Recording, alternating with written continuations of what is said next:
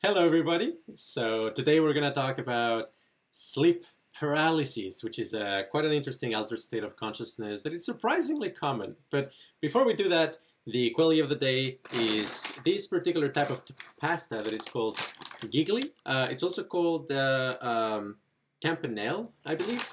And uh, it's quite interesting. I mean, it's uh, kind of this cone shaped together with uh, rigged uh, edges and um, it is actually literally, from a geometric point of view, a hyperbolic pasta.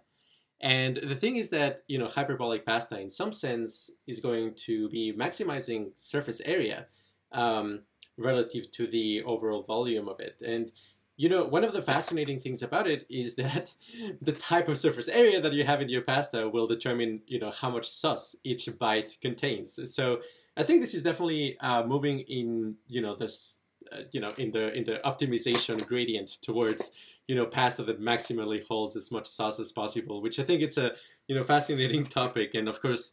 Cultural evolution would suggest that the you know popular pastas probably have some interesting culinary properties, uh, just based on their shape.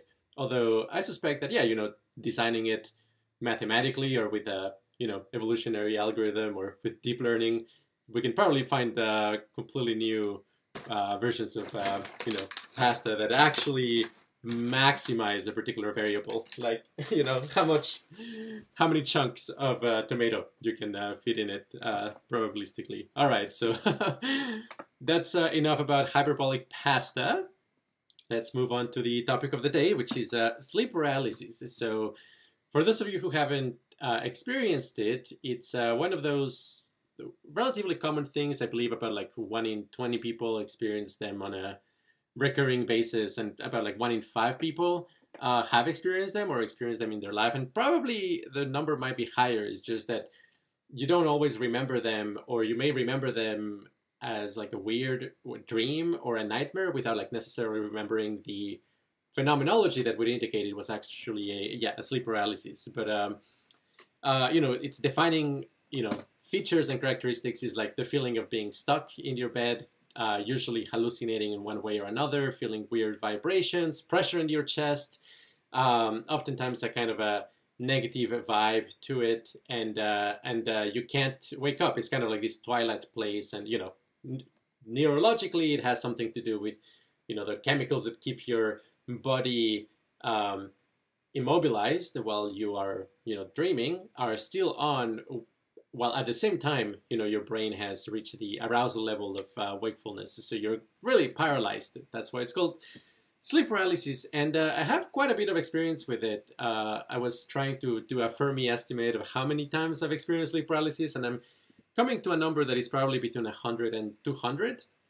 And uh, you know, it's gonna be it's gonna sound strange, but I'm probably one of those cases where sleep paralysis has actually benefited my life. Uh, because it's roughly in the window of time, a number of times where it's not common enough to actually be a problem and make me, you know, dread go to sleep. Um, but it's also not rare enough that I've only glimpsed this state. You know, I've had enough experiences, and especially enough like lucid sleep paralysis, where I've been able to investigate the subjective qualities of it. And in that sense, I actually oddly feel grateful about the fact that I I've had a, a good number of sleep paralysis, and you know it probably peaked uh, at around like the age of 22 or something like that, and like you know it's been declining since then. But I think at the peak it was about like pretty reliably like one like twice per month. Um, now it's probably more in the once every month or once every six weeks range. It still happens, but it's not that rare.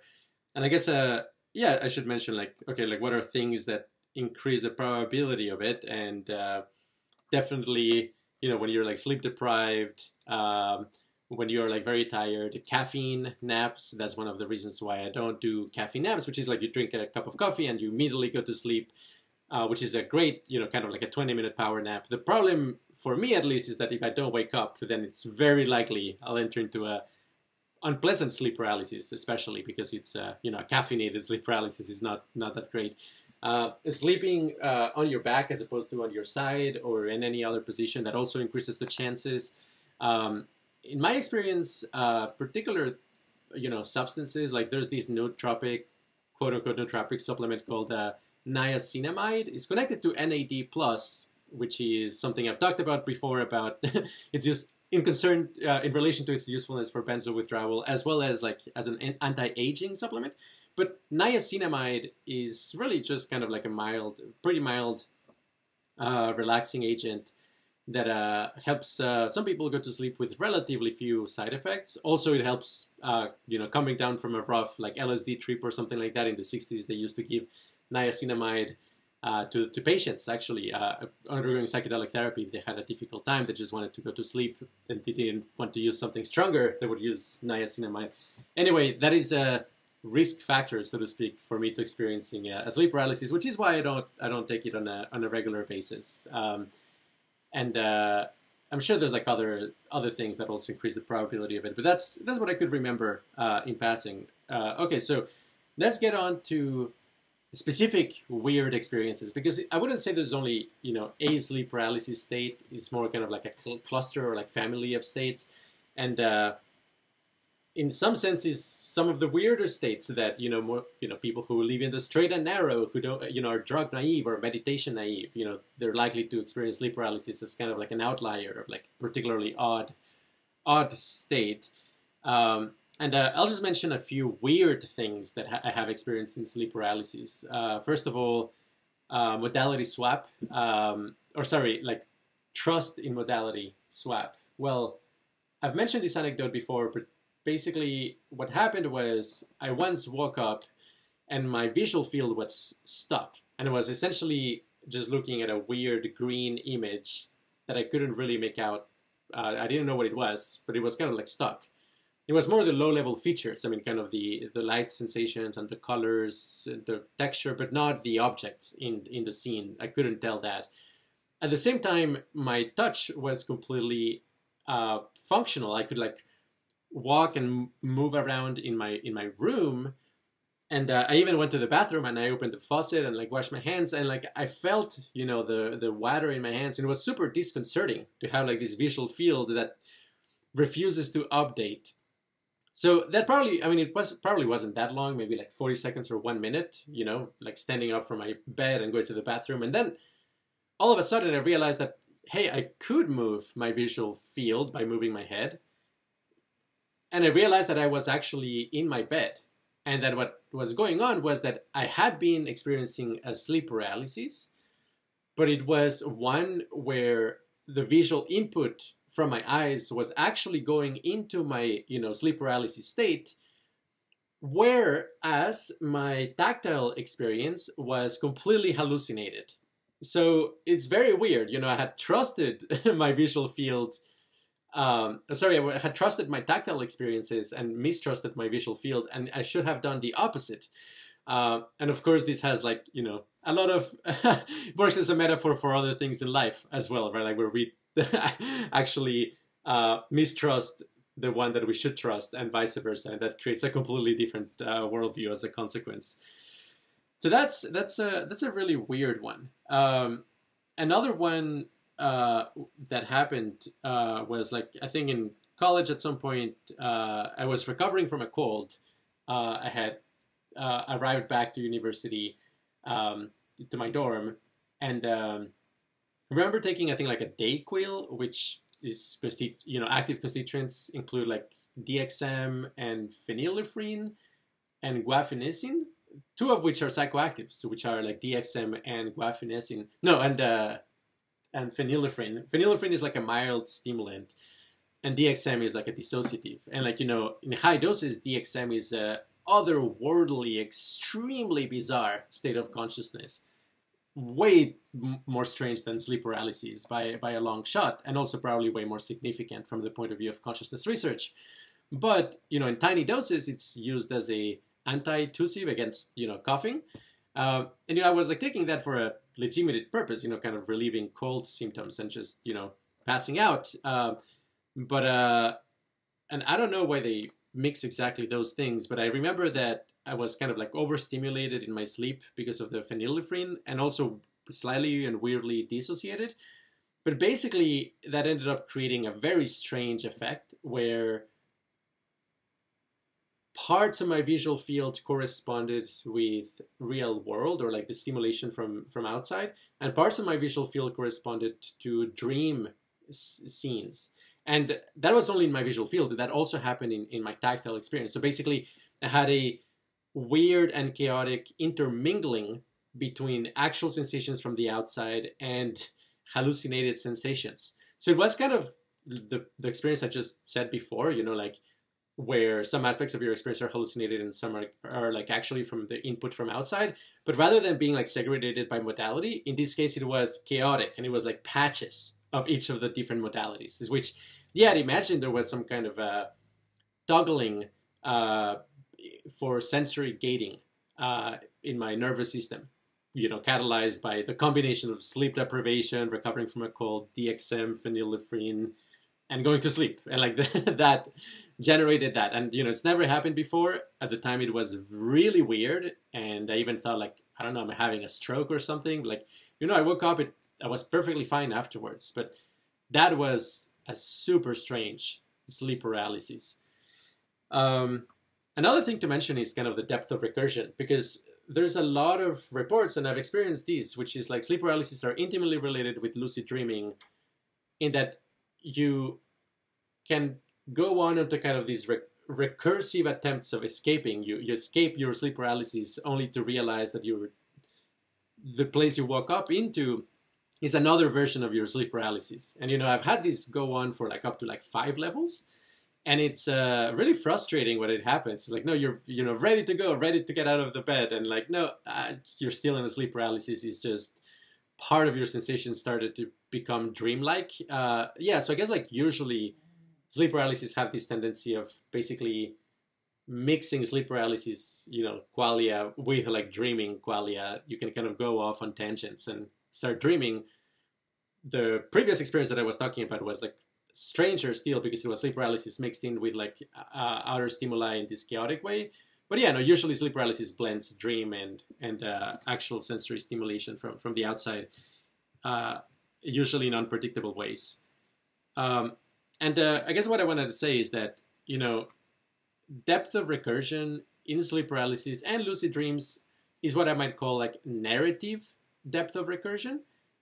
Because there's something else, and it's important to distinguish, especially to not devalue. I mean, like something like DMT has a profound depth of recursion, but that's like instantaneous in the moment. I mean, this is also the difference between time loops in the sense of the phenomenal time of your current experience is implementing a time loop, which feels that you experience the entire time loop at once and you're stuck. I mean, that's a very exotic and strange state, as opposed to believing that you're repeating, you know, what you're experiencing over and over. But in each of those moments of experience, you don't feel the loop all at once. I mean, like that's that's a different thing. It's kind of a conceptual recursion as opposed to like lived, uh, realized and rendered, you know, depth of recursion and, and fractality. And sleep paralysis are like much more in the narrative end. They're not gonna generate like these crazy DMT recursive visuals. Like, no, that's not exactly, you know. and for those who, who say that, you know, DMT and is related to dreaming, I mean, the connection is very tenuous. Uh, honest, I mean, it's different temperature parameter, different, you know, qualia semantic primitives, different val- like valences uh, the similarities only there insofar as you know they're just different and exotic. so yeah. Anyway, I would take with a grain of salt. Uh, expecting to take DMT uh, and then experiencing something like a dreaming state, which yeah, that's not going to happen. On the other hand, um, you can specifically simulate some aspects of psychedelics if you basically believe that you took a psychedelic in a dream, but it doesn't replicate it fully and it doesn't get to the same level of depth of recursion as actual psychedelics. Although it can go, it can be more trippy than normal or like normal dreams. So, so yeah, there's a little bit of that, but it's just a, a, hint relative to the the real deal of like actually, you know, consuming DMT or something like that. So. Uh, moving on, like I think like another one, I've experienced this a number of times, which is like radio playing, uh, and there's you know this really cool uh, uh, like alternative rock band called Dredg. Uh, they have an album called El Cielo, uh, which is an entire album, kind of like dedicated to the the dreaming states of consciousness, or like guess like sleeping states of consciousness, you know, including like deep sleep and things like that. And they have a track about about uh, the sleep paralysis, which you know, if you listen to that track and you have never had a sleep paralysis, you had never heard of it, even if you read the lyrics, you will probably not know what he's talking about. But he's like filled with references about like being paralyzed and and one of the lines is like, "I too have heard the radio play." And you know, I totally relate to that experience that you're like stuck in bed and you can listen to the most wonderful music and you ask wait who turned on the radio? Or like a, there's like a march right out like some like there's like a demonstration and they're marching and they're playing music you know outside of your window.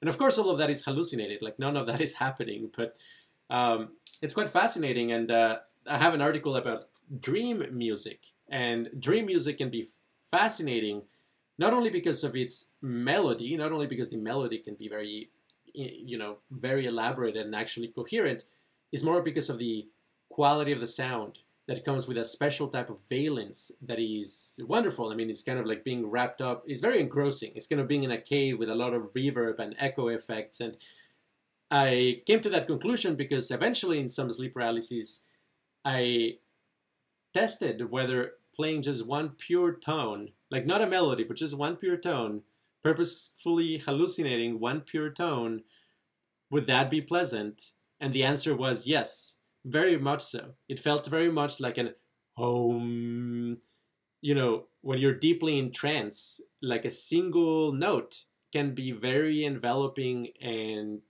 beautiful and resonant. And that's what I experienced.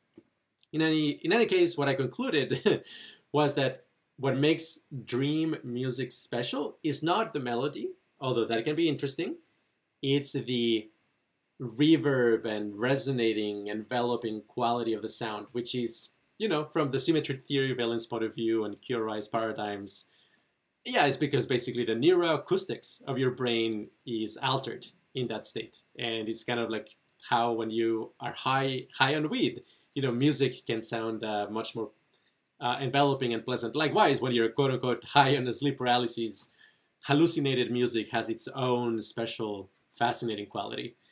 Uh, okay, another one is powerful vibrations. Uh, I've also explored these uh, to some extent, uh, and it, it, seems like you know it, it, it's something that is kind of tricky because if you kindle all those vibrations when you're in a sleep paralysis, they can get completely out of control.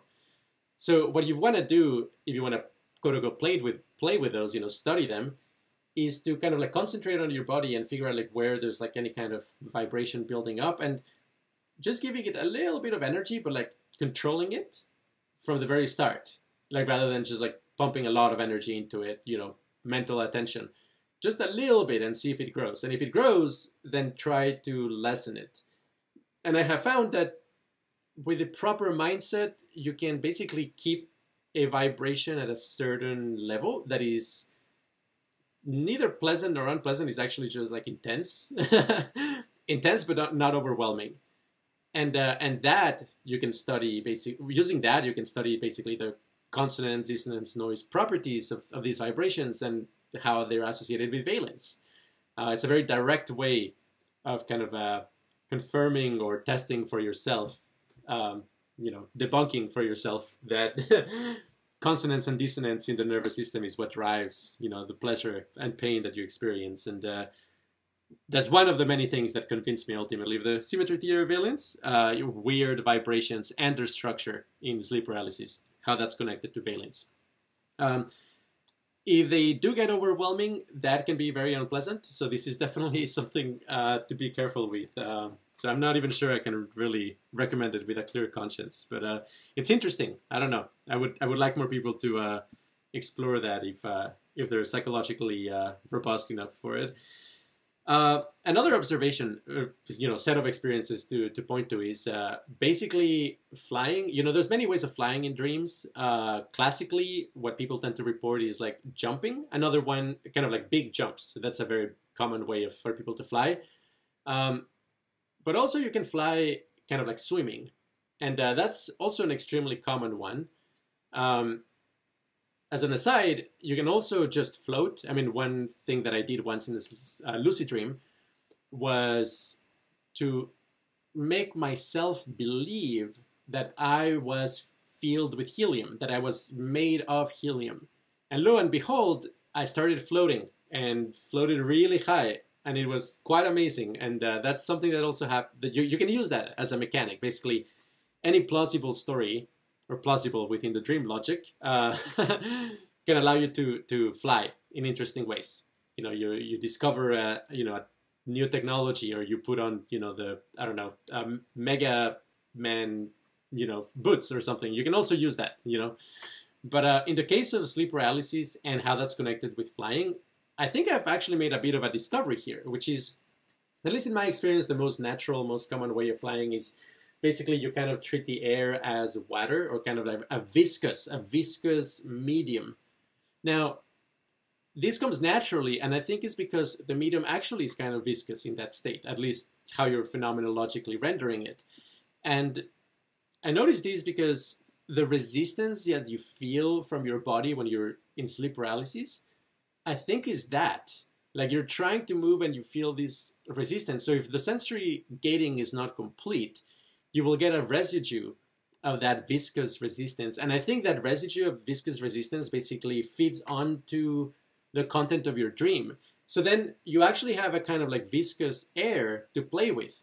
And one of the things that I have found is that basically your brain seeks some kind of like physical consistency. So that if you're pushing against the air and it is pushing back against you because, you know, Newton's, you know, third law of, you know, classical mechanics, it's going to accelerate you forward or upward if you're doing it this way. So my interpretation of like why you actually fly so often, you know, in a swimming type of way is because your brain is seeking consistency, is trying to basically maintain the the Newtonian, you know, laws of physics in your world simulation kind of uh, kind of real. Um, that's why you need like excuses and in, in this, I mean, in this particular case, um, it's like your brain is faced with the decision of like, do I know how to fly? Can humans fly? Or Newton's laws are false.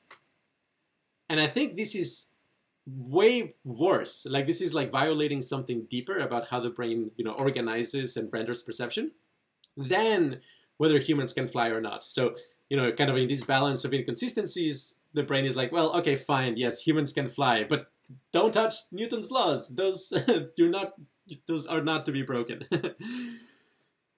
um, oh yeah, I guess uh, just to kind of like uh, wrap, wrapping up here. Uh, I also yeah, it's also true. I think like when you're like really exhausted, especially if you've been doing like a project, there was a deadline, you push yourself really hard. That's also when I experience sleep paralysis or much higher chance.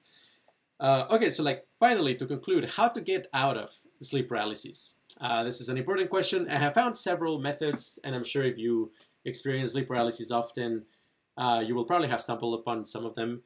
Uh, I mean, the first one is like sheer will. I mean, it, it sounds, you know, not very helpful, but uh, I, you know, it's connected, I think, to dopamine to some extent. Uh, people who abuse um, like strong stimulants, they say they experience sleep paralysis for days after. And I think like if you're dopamine deprived, yeah, there's something about that that makes it harder for you to basically have kind of muscle tone and truly command your muscles. Uh, but it's something uh, you know. It's kind of like you can swim uphill to some extent, and sometimes that might be enough to wake you out of a sleep paralysis. But you know, if that doesn't work, then okay, don't keep trying. Just uh, move on to a different strategy. Holding your breath uh, this has worked quite a number of times, and uh, also it's a way of like lessening the vibrations in your body. If they get really intense, it's like hold your breath, and it's gonna be difficult and somewhat uncomfortable. But I, you know, you can trust me that in the end it will be less uncomfortable than like being stuck for 15 minutes in one of those very unpleasant vibrations. Like that's for sure. So holding your breath is probably a pretty, uh, in my experience, is fairly effective.